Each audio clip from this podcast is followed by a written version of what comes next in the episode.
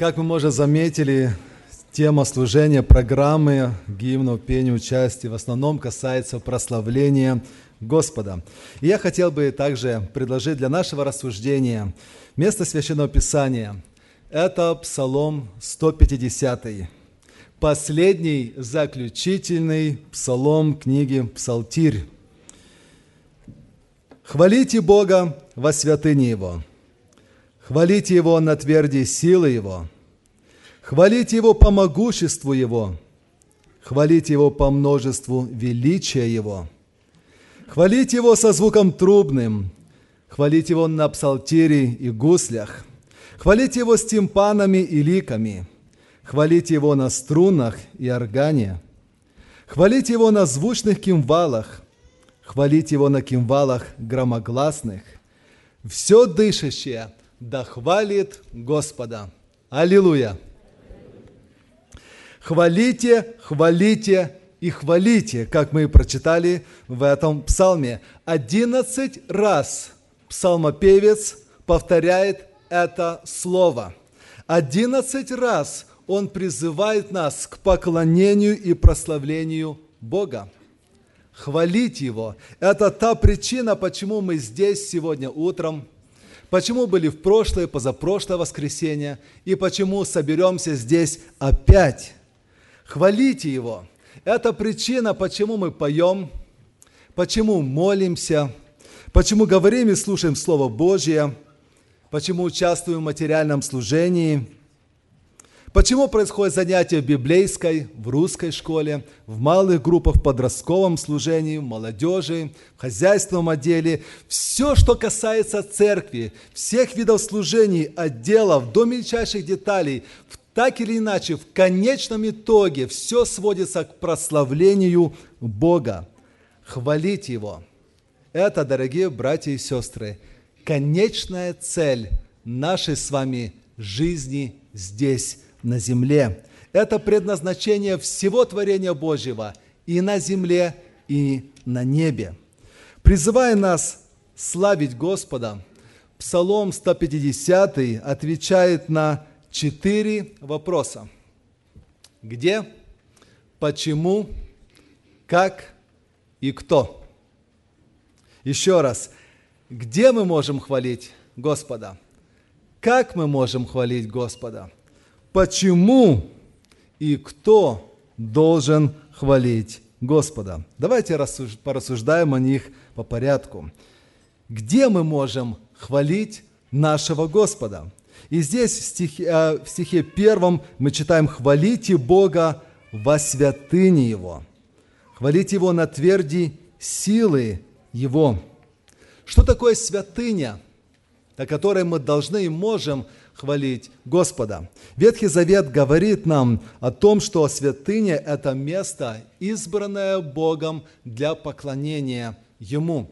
Еще когда они были в походе в пустыне, Господь говорит, когда вы придете в землю, то на месте том, которое изберет Господь, для поклонения. Неоднократно упоминалось, это будет особое место, которое Господь изберет.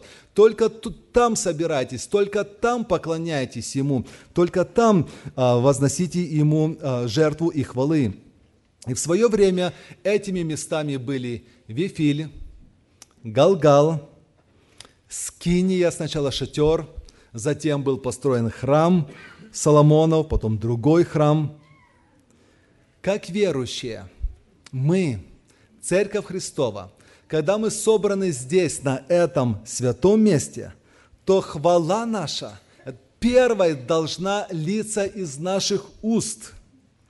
Поэтому, когда мы собираемся на наши собрания, как правило, если вы заметили, первые гимны – это прославляющие Бога гимны. Сначала Ему воздать хвалу.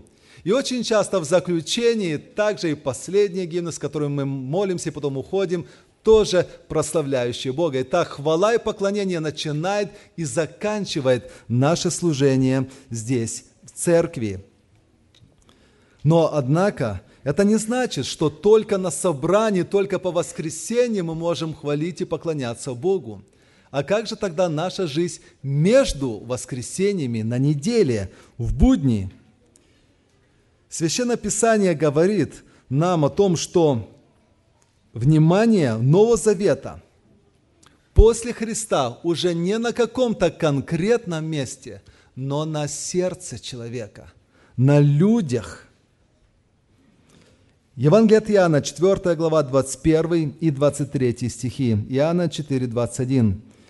Иисус при встрече с самарянкой говорит, Иисус говорит ей, поверь мне, что наступает время, когда и не на горе сей, и не в Иерусалиме будете поклоняться Отцу.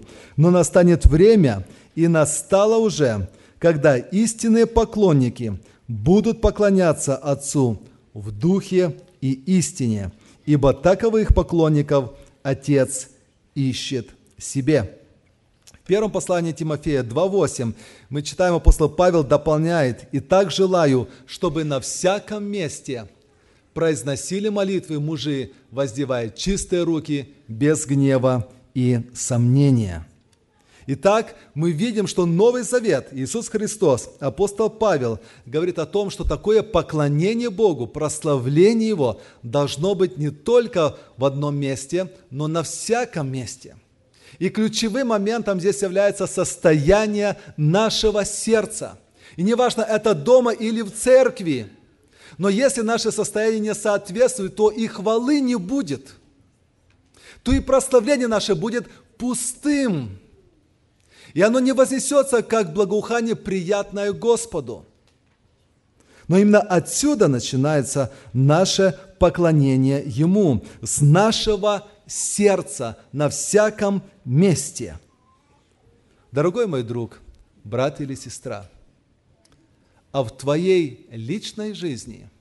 Есть ли такое место поклонения Богу? В твоем доме, в твоем апартменте, есть ли тот уголок, где ты обычно садишься, читаешь Писание, твое излюбленное место, где ты преклоняешь колени молитвы, твой домашний алтарь, есть ли это место – как часто ты там проводишь время? Как часто ты в этом уголке уединяешься к Господу? Ты и Господь. Господь ищет, Господь желает. Это важно, чтобы у нас было это, начиная с нашего дома, с нашей семьи. Итак, мы видим, дорогие братья и сестры, что поклонение Богу должно быть везде. И у нас дома, где мы находимся. И когда мы на лоне природы, это вообще природа, это храм Божий, Господь сотворил чудно. И когда мы смотрим на небеса, на природу, на окружающий нас мир, это должно побуждать нас к прославлению, к поклонению Бога, потому что Он так чудно, дивно, разнообразно все устроил. Когда вы едете где-то по фривею в другой город, вы видите, как причудлив пейзаж – и даже здесь у нас, в Eastern Вашингтон, да, погода, э, природа более суровая такая, местность такая, часто выжженная, но и она не однообразная. Один пейзаж сменяет другой. Господь не создал все горы одинаковыми, все деревья 3-4 одинаковыми, шаблонно, стандартно. Нет, во всем мы видим разнообразие, чтобы радовался наш глаз – чтобы восхищала нас. И даже самая суровая природа является чудной по красоте. Вдохновляет ли это нас? Или мы воспринимаем как должное? Пусть находясь дома, или в дороге, на природе, или тем более приходя здесь, на это место, в церковь Божью, наше сердце будет наполнено хвалой Ему. Это должно быть везде. Здесь также мы находим в этом тексте, что прославление должно быть и на тверди силы Его. Что же это за твердь силы Его? Это небесный, ангельский, высший духовный мир.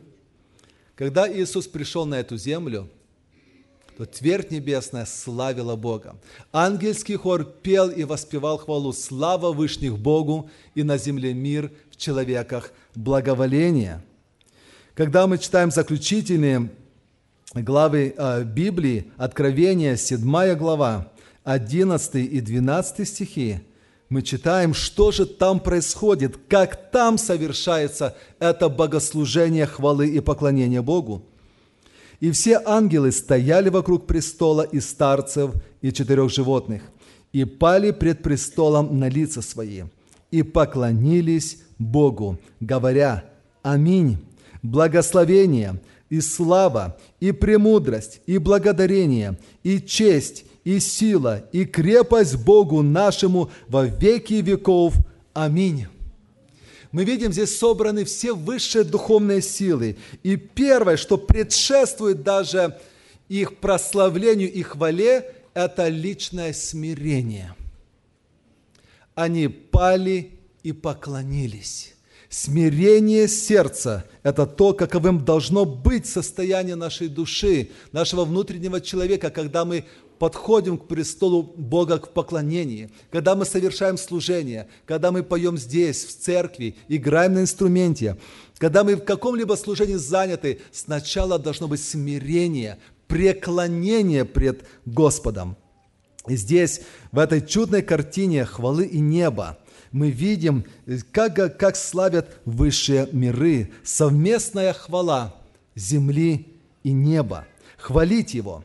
Когда мы здесь на земле произносим хвалу, когда мы совершаем это через служение, через пение, музыкальное, разнообразное служение, тогда то, что на земле происходит, отображает то, что на небе – и таким образом звуки земли, поднимаясь отсюда, они сливаются с теми небесными звуками и соединяются в одно великое крещендо славы и хвалы нашему Богу. Вот в чем тайный сокровенный смысл и важность поклонения. Мы здесь на земле, живя в нашем теле, присоединяемся к небесному ангельскому хору, и тогда соединяется небо и земля в прославлении нашего Господа – Какая же это честь и привилегия? Как часто мы недооцениваем важность хвалы и проставления нашего Господа? Второй вопрос, на что я хотел бы обратить наше внимание, это почему мы должны возносить хвалу Богу? И стих 2 отвечает, по могуществу Его, по множеству величия Его не просто по величию, а по множеству величия Его, тех великих дел, которые Он совершает.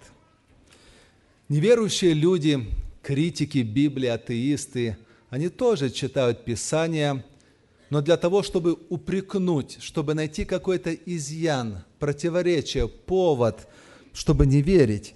И часто такие люди задаются вопросом – почему ваш Бог заставляет хвалить себя? Неужели Он такой высокомерный? Почему вы обязаны это делать? Он не заставляет, и мы не обязаны.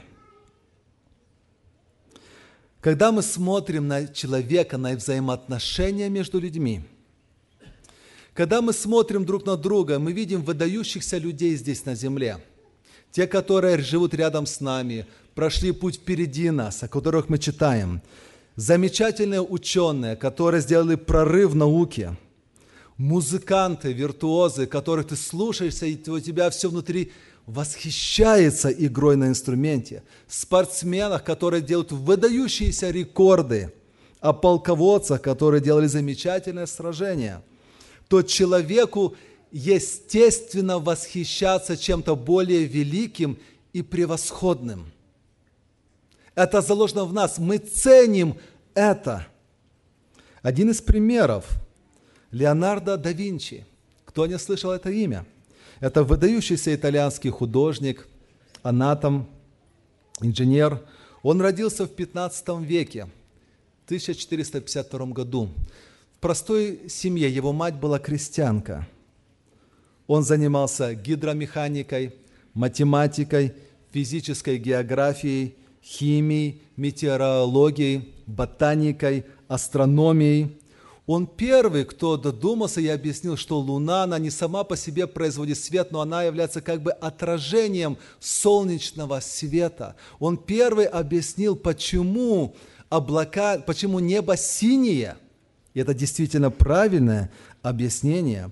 Он оставил после себя проекты воздушного винта, подводной лодки, ткацкого станка, летающих машин, шариковый подшипник. Это его изобретение. По его проектам позже были изобретены протезы для инвалидов, воздушный шар, парашют и много-много-много других изобретений. Он был очень виртуозным музыкантом, замечательным художником. Улыбка Джаконды – это, замеч... это известная картина. Он придумал новые техники, подходы а, в, а, в рисовании, которые до сих пор изучают художники. И это был один человек. И люди восхищаются им, говорят, это гений, посмотрите, как замечательно, какой след оставил. Как он писал письмом справа налево, чтобы прочитать, нужно поставить зеркало, чтобы прочитать то, что он написал. И люди в восторге от него. Кто Леонардо да Винчи?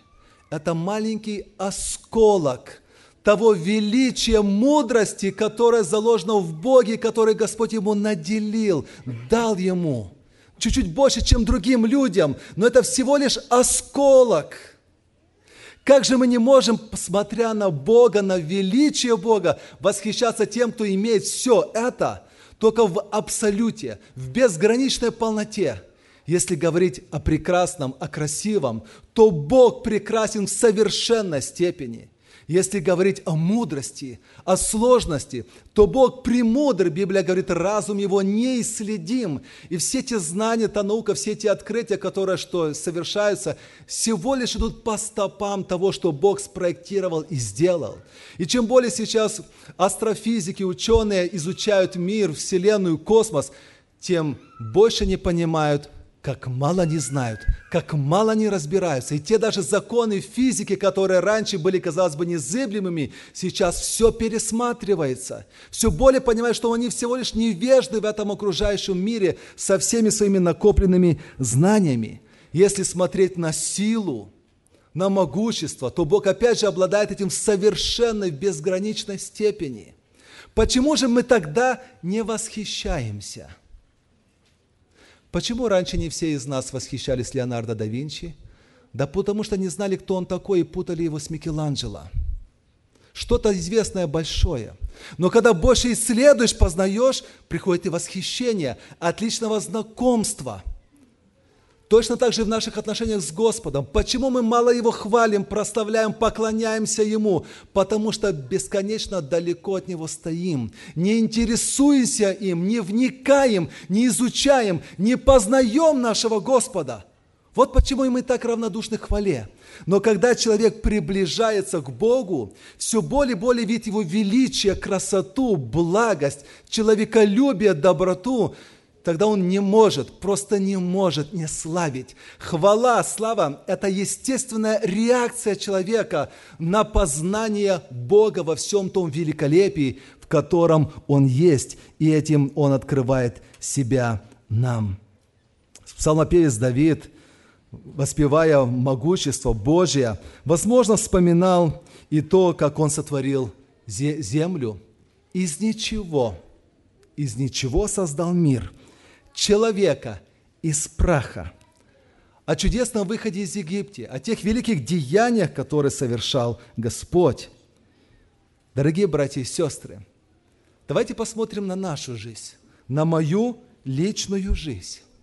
Сколько Господь проявляет себя в нашей жизни, сколько Он участвует, сколько ведет.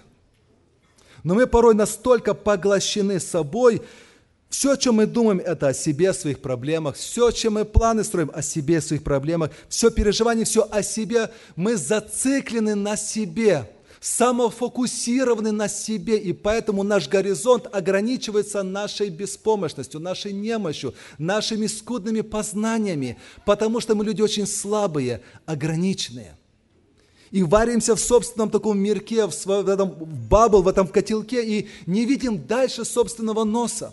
Но когда мы отрываем взгляд от себя на Бога, хвала позволяет нам увидеть нечто большее, посмотреть на Него, как Он открывает себя в Писании, в жизни нашей, что Он делает в нашей личной жизни. И самое великое дело Его – это дело спасения – спасение каждого из нас. Жертва Сына Его, Иисуса Христа, когда сам Бог, премудрый основатель всей Вселенной, Творец Вселенной, который с собой все наполняет, отдал своего Сына, себя самого, за грехи наши, за меня. Кто я такой? За что? Почему? Не сравнить ценность человека грешника и Бога, Сына Единородного. Несопоставимо. Но только Божья любовь, великая любовь сделала это возможным. И это должно наполнять нас хвалой и прославлением нашему Богу.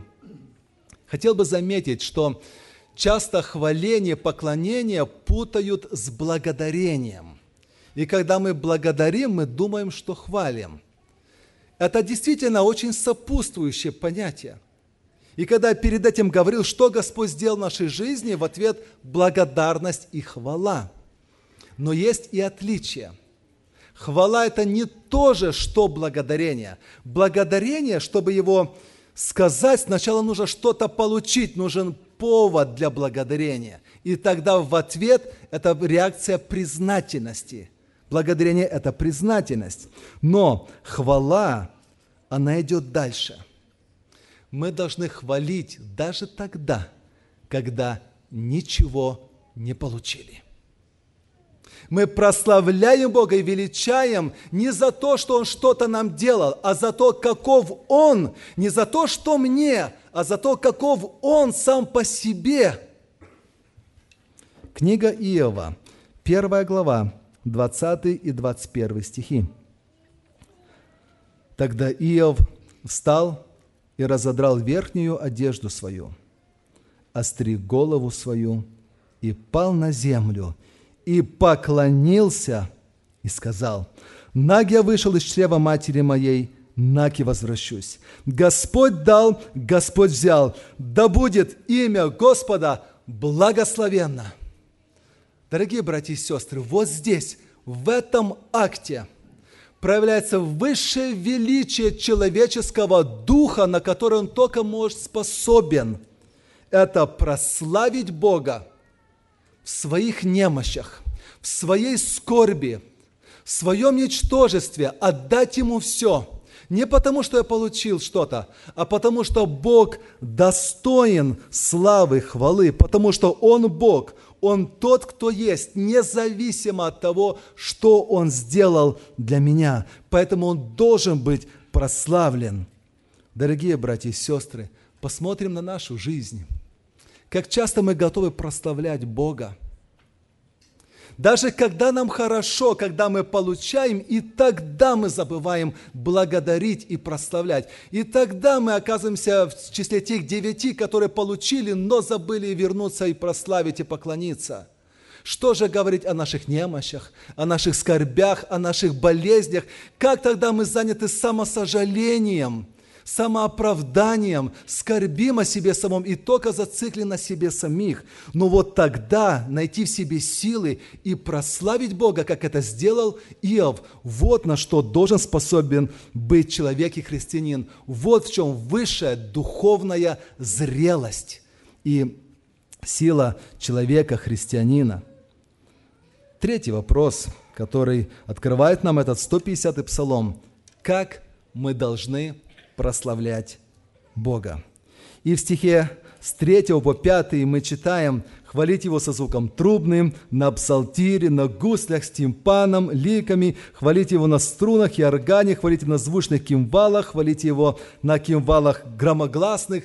Все лучшие инструменты, какие есть, перечисляются здесь. То есть как можно больше, с всеми ресурсами, что у тебя есть. Дорогие братья и сестры, сегодня я зашел на собрание, и брат встречает, говорит, у нас в церкви праздник. Я говорю, какой праздник? До Благовещения еще далеко. Он говорит, оркестр участвует в служении. Слава Богу! Слава Богу! И братья и сестры, Господь обильно благословил музыкальное служение в нашей церкви. У нас есть оркестр, есть музыканты – У нас есть также и другие музыкальные группы. Во время общего пения, когда основной хор играет, играет одна группа, у молодежного хора своя группа, у подростков есть третья группа. У нас есть пять хоров. Основной хор, молодежный хор, мужской хор, подростковый хор, детский хор, а там в детском на самом деле два хора. Дорогие братья и сестры, это ли не милость Божья? Мы должны хвалить и приучаться к хвале и поклонению с самого раннего возраста, наших детей учить. Когда вы их отправляете на спевку, на репетицию, вы должны говорить им, почему ты туда идешь? Ты учишься хвалить и поклоняться Богу, учишься прославлять Бога. Почему ты сидишь, играешь на, инстру, на инструменте, тебе не получается, ты опять и опять и опять, чтобы прославить Бога не как-нибудь, а лучшей хвалой. Вот глобальная, главная цель. И слава Богу за то, что это есть в нашей церкви. Но немало есть и таких, которым ну, не суждено играть здесь. И не суждено играть и петь там, что же тогда? Неужели мы не можем хвалить Господа? Конечно, можем. Не только музыкальными инструментами и дарами, способностями, но Господь дал церкви многоразличные дары. Служите друг другу всякий тем даром, какой получил, говорит апостол Петр. И мы должны начать с того небольшого, что у нас есть – верность в малом. Давайте проверим себя, чем я могу прославить Господа. Если у меня уста, могу я элементарно говорить? Слава Богу! Пусть мои уста скажут кому-то доброе, поддержат, скажут хвалу Богу и кого-то ободрят. Есть у меня глаза. Как я ими пользуюсь? Не только смотреть на то, что не надо, но я могу подарить добрый взгляд – ободрить своим взглядом, согреть своим взглядом. У меня есть руки. Почему я не приветствую окружающих братьев и сестер? Я могу этим послужить и прославить Господа. Служение приветствия. Когда он согреет других братьев и сестер, давайте пусть наши руки будут заняты прославлением Бога, они могут потрудиться. У меня есть ноги. Куда они идут? Пусть они идут на служение Господу, на молитвенное собрание. Пусть они идут кому-то по посетить, поддержать. У меня есть транспорт, куда я еду. Если бы у ранних христиан были такие транспортные возможности, как у нас, если бы у апостола Павла, Петра был такой транспорт, как у нас, о, сколько больше они могли бы сделать. Мы порой боимся проехать, нету времени, нету планов, на самом деле не хочу. Дорогие братья и сестры, пусть этим всем мы служим нашему Господу всеми силами и возможностями, что у нас есть. Четвертый вопрос, который открывает здесь псалмопевец, это кто? Кто должен славить Господа? И, казалось бы, ответ лежит на поверхности.